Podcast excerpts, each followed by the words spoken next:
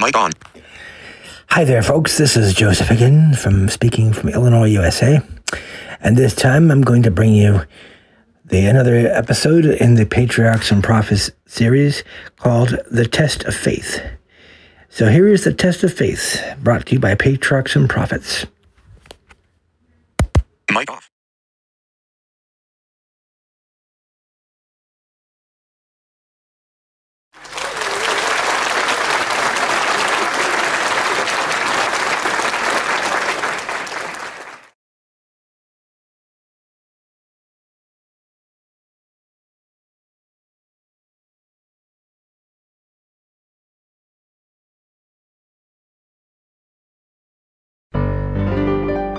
Chapter 13 The Test of Faith.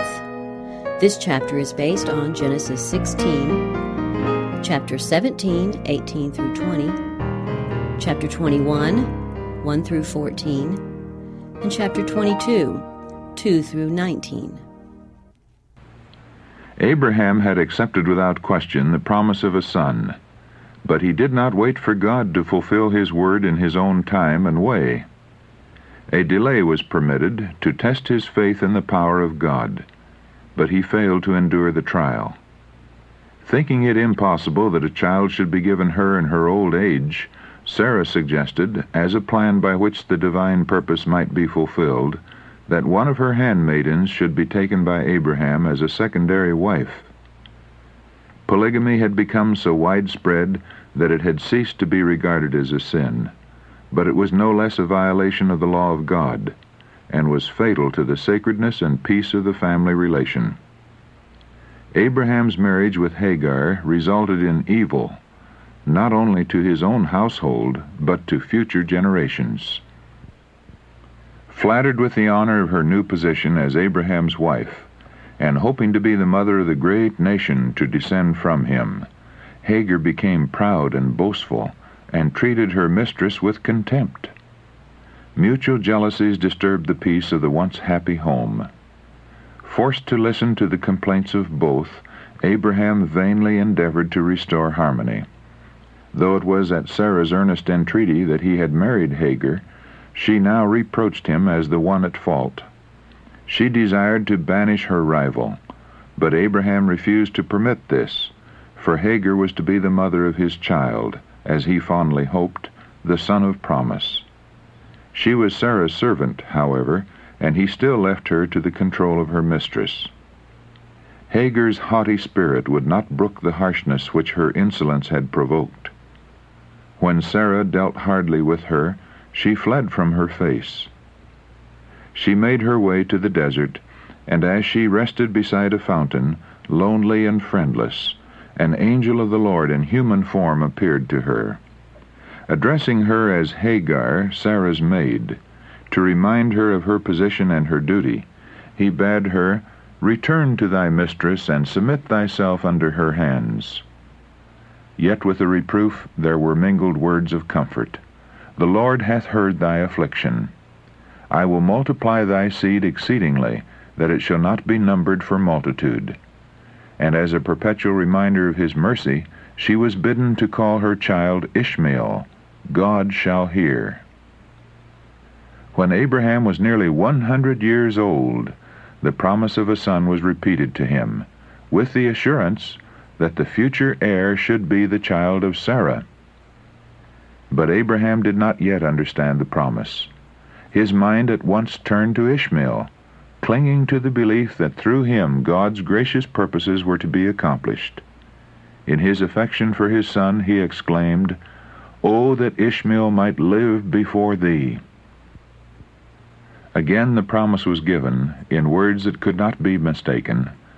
Sarah, thy wife, shall bear thee a son indeed, and thou shalt call his name Isaac, and I will establish my covenant with him, Yet God was not unmindful of the father's prayer. As for Ishmael, he said, I have heard thee. Behold, I have blessed him, and I will make him a great nation. The birth of Isaac, bringing after a lifelong waiting the fulfillment of their dearest hopes, filled the tents of Abraham and Sarah with gladness. But to Hagar, This event was the overthrow of her fondly cherished ambitions. Ishmael, now a youth, had been regarded by all in the encampment as the heir of Abraham's wealth and the inheritor of the blessings promised to his descendants. Now he was suddenly set aside, and in their disappointment, mother and son hated the child of Sarah. The general rejoicing increased their jealousy until Ishmael dared openly to mock the heir of God's promise. Sarah saw in Ishmael's turbulent disposition a perpetual source of discord, and she appealed to Abraham, urging that Hagar and Ishmael be sent away from the encampment. The patriarch was thrown into great distress. How could he banish Ishmael, his son, still dearly beloved? In his perplexity, he pleaded for divine guidance. The Lord, through a holy angel, directed him to grant Sarah's desire. His love for Ishmael or Hagar ought not to stand in the way, for only thus could he restore harmony and happiness to his family. And the angel gave him the consoling promise that though separated from his father's home, Ishmael should not be forsaken by God. His life should be preserved, and he should become the father of a great nation. Abraham obeyed the angel's word, but it was not without keen suffering. The father's heart was heavy with unspoken grief as he sent away Hagar and his son. The instruction given to Abraham touching the sacredness of the marriage relation was to be a lesson for all ages. It declares that the rights and happiness of this relation are to be carefully guarded, even at a great sacrifice. Sarah was the only true wife of Abraham. Her rights as a wife and mother no other person was entitled to share. She reverenced her husband, and in this she is presented in the New Testament as a worthy example. But she was unwilling that Abraham's affections should be given to another, and the Lord did not reprove her for requiring the banishment of her rival. Both Abraham and Sarah distrusted the power of God, and it was this error that led to the marriage with Hagar. God had called Abraham to be the father of the faithful, and his life was to stand as an example of faith to succeeding generations. But his faith had not been perfect. He had shown distrust of God in concealing the fact that Sarah was his wife, and again in his marriage with Hagar. That he might reach the highest standard, God subjected him to another test, the closest which man was ever called to endure. In a vision of the night he was directed to repair to the land of Moriah, and there offer up his son as a burnt offering upon a mountain that should be shown him. At the time of receiving this command, Abraham had reached the age of a hundred and twenty years. He was regarded as an old man, even in his generation. In his earlier years he had been strong to endure hardship and to brave danger, but now the ardor of his youth had passed away. One in the vigor of manhood may with courage meet difficulties and afflictions that would cause his heart to fail later in life, when his feet are faltering toward the grave. But God had reserved his last, most trying test for Abraham until the burden of years was heavy upon him, and he longed for rest from anxiety and toil. The patriarch was dwelling at Beersheba, surrounded by prosperity and honor. He was very rich, and was honored as a mighty prince by the rulers of the land. Thousands of sheep and cattle covered the plains that spread out beyond his encampment. On every side were the tents of his retainers, the home of hundreds of faithful servants. The son of promise had grown up to manhood by his side. Heaven seemed to have crowned with its blessing a life of sacrifice in patient endurance of hope deferred. In the obedience of faith, Abraham had forsaken his native country, had turned away from the graves of his fathers and the home of his kindred. He had wandered as a stranger in the land of his inheritance. He had waited long for the birth of the promised heir. At the command of God he had sent away his son Ishmael. And now, when the child so long desired was entering upon manhood, and the patriarch seemed able to discern the fruition of his hopes, a trial greater than all others was before him. The command was expressed in words that must have wrung with anguish that father's heart. Take now thy son, thine only son Isaac, whom thou lovest, and offer him there for a burnt offering. Isaac was the light of his home, the solace of his old age, above all else the inheritor of the promised blessing. The loss of such a son by accident or disease would have been heart-rending to the fond father. It would have bowed down his whitened head with grief. But he was commanded to shed the blood of that son with his own hand. It seemed to him a fearful impossibility. Satan was at hand to suggest that he must be deceived, for the divine law commands, Thou shalt not kill, and God would not require what he had once forbidden. Going outside his tent, Abraham looked up to the calm brightness of the unclouded heavens, and recalled the promise made nearly fifty years before that his seed should be innumerable as the stars. If this promise was to be fulfilled through Isaac, how could he be put to death? Abraham was tempted to believe that he might be under a delusion. In his doubt and anguish he bowed upon the earth and prayed as he had never prayed before, for some confirmation of the command if he must perform this terrible duty. He remembered the angels sent to reveal to him God's purpose to destroy Sodom, and who bore to him the promise of this same son, Isaac. And he went to the place where he had several times met the heavenly messengers, hoping to meet them again, and receive some further direction. But none came to his relief. Darkness seemed to shut him in. But the command of God was sounding in his ears, Take now thy son, thine only son Isaac, whom thou lovest. That command must be obeyed, and he dared not delay. Day was approaching, and he must be on his journey. Returning to his tent, he went to the place where Isaac lay sleeping the deep, untroubled sleep of youth and innocence. For a moment the father looked upon the dear face of his son, then turned tremblingly away. He went to the side of Sarah, who was also sleeping. Should he awaken her, that she might once more embrace her child? Should he tell her of God's requirement? He longed to unburden his heart to her, and share with her his terrible responsibility. But he was restrained by the fear that she might hinder him. Isaac was her joy and pride.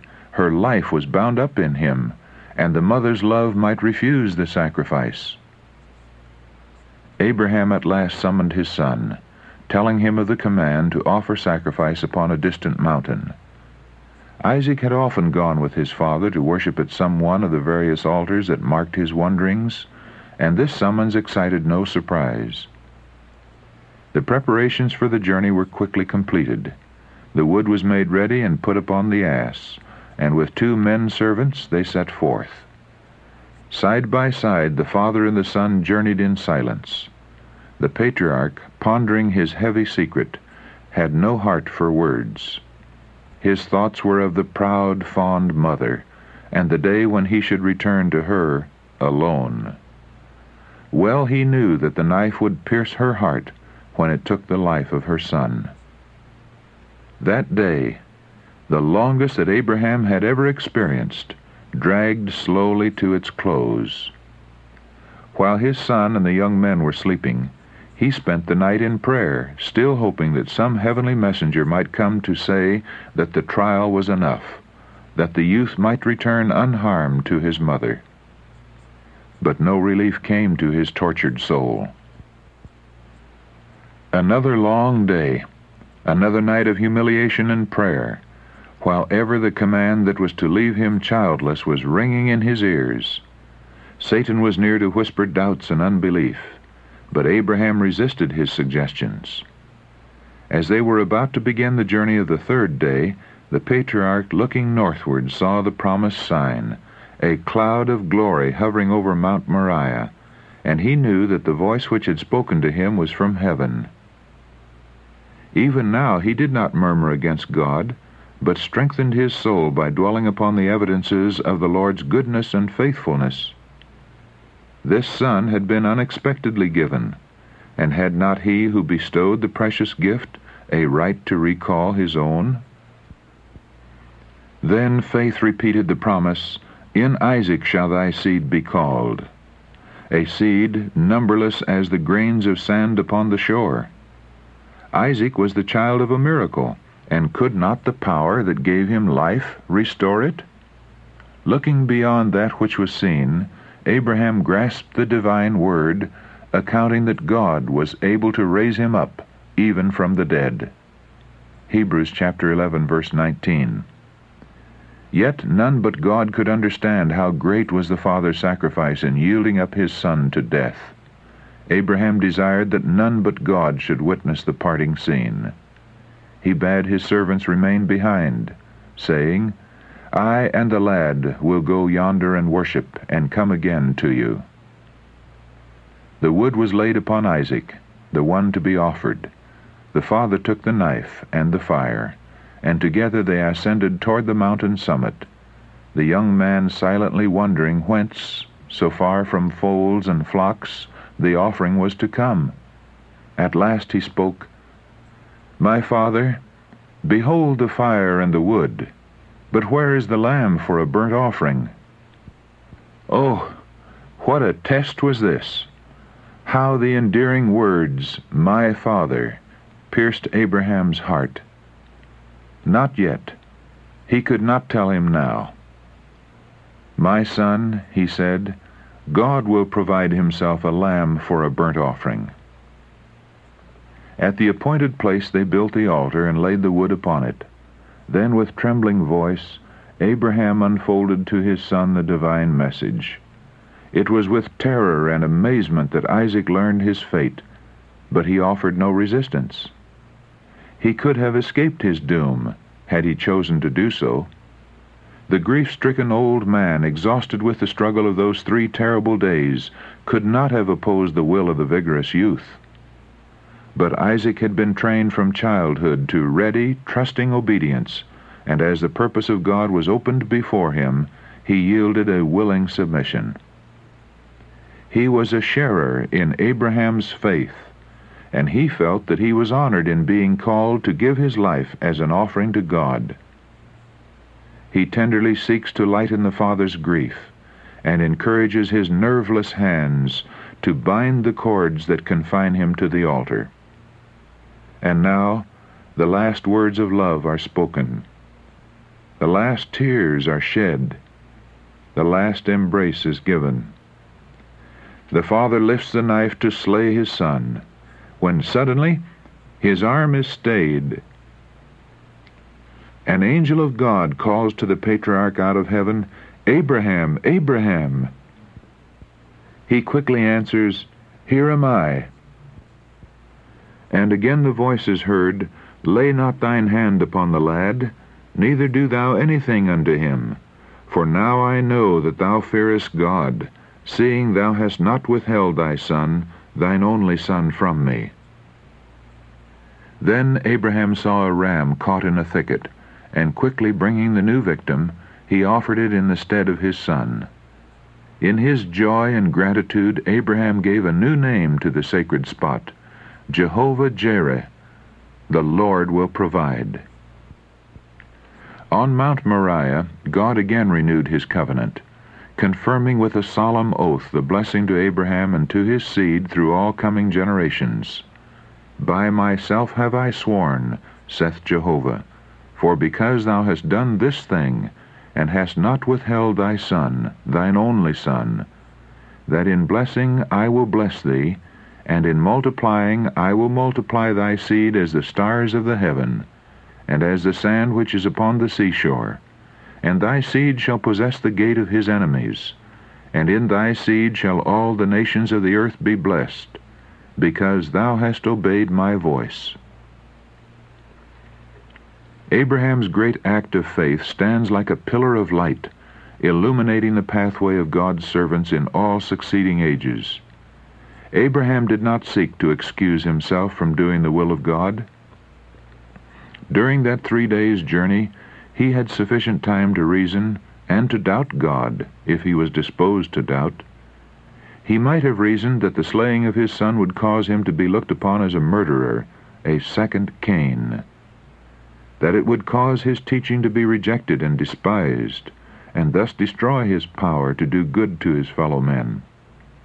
He might have pleaded that age should excuse him from obedience.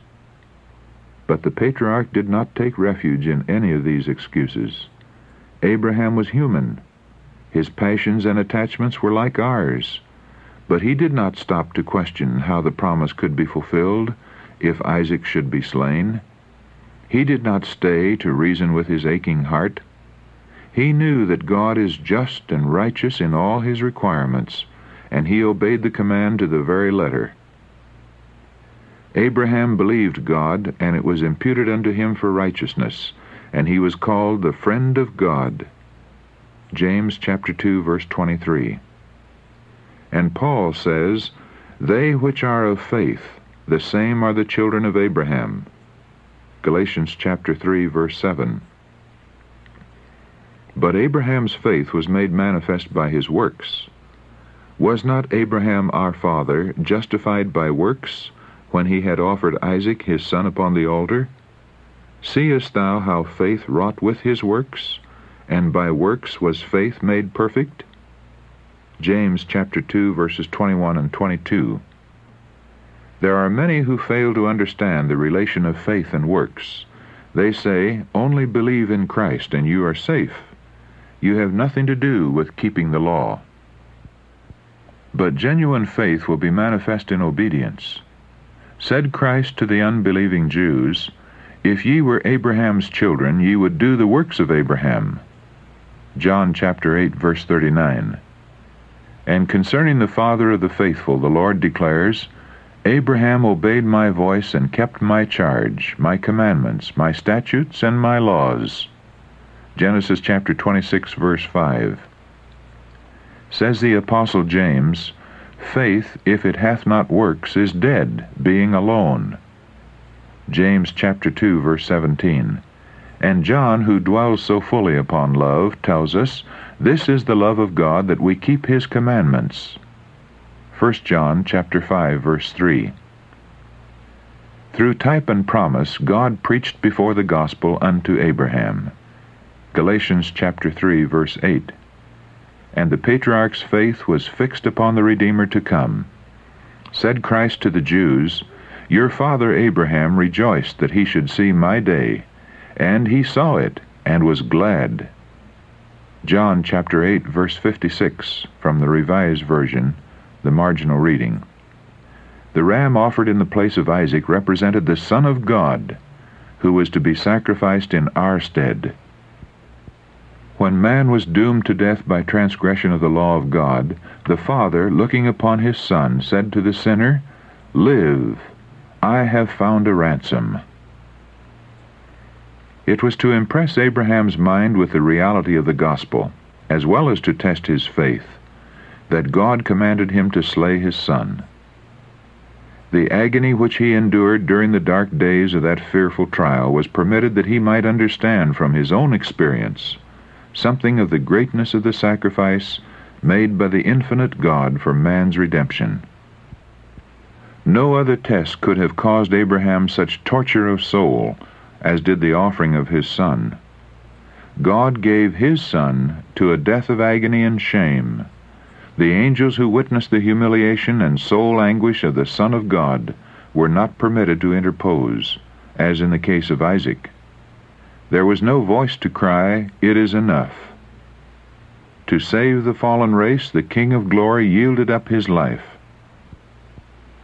What stronger proof can be given of the infinite compassion and love of God? He that spared not his own Son, but delivered him up for us all, how shall he not with him also freely give us all things? Romans chapter 8, verse 32. The sacrifice required of Abraham was not alone for his own good, nor solely for the benefit of succeeding generations, but it was also for the instruction of the sinless intelligences of heaven and of other worlds. The field of the controversy between Christ and Satan, the field on which the plan of redemption is wrought out, is the lesson book of the universe. Because Abraham had shown a lack of faith in God's promises, Satan had accused him before the angels and before God of having failed to comply with the conditions of the covenant and as unworthy of its blessings. God desired to prove the loyalty of his servant before all heaven, to demonstrate that nothing less than perfect obedience can be accepted, and to open more fully before them the plan of salvation. Heavenly beings were witnesses of the scene as the faith of Abraham and the submission of Isaac were tested. The trial was far more severe than that which had been brought upon Adam. Compliance with the prohibition laid upon our first parents involved no suffering, but the command to Abraham demanded the most agonizing sacrifice. All heaven beheld with wonder and admiration Abraham's unfaltering obedience. All heaven applauded his fidelity.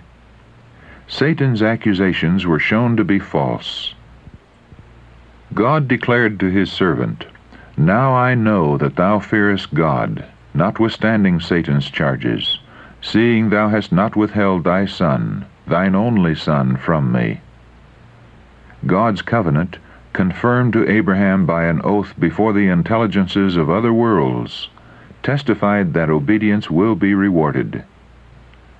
It had been difficult even for the angels to grasp the mystery of redemption to comprehend that the commander of heaven, the Son of God, must die for guilty man.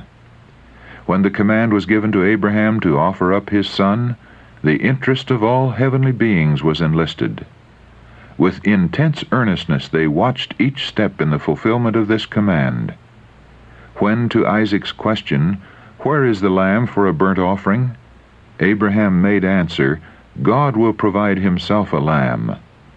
And when the father's hand was stayed as he was about to slay his son, and the ram which God had provided was offered in the place of Isaac, then light was shed upon the mystery of redemption, and even the angels understood more clearly the wonderful provision that God had made for man's salvation.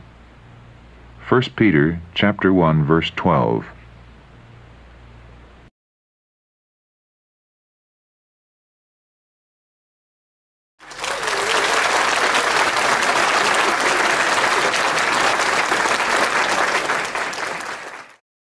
Mic on. This completes the episode of The Test of Faith. This is Joseph saying thanks for listening. Until next time, bye bye.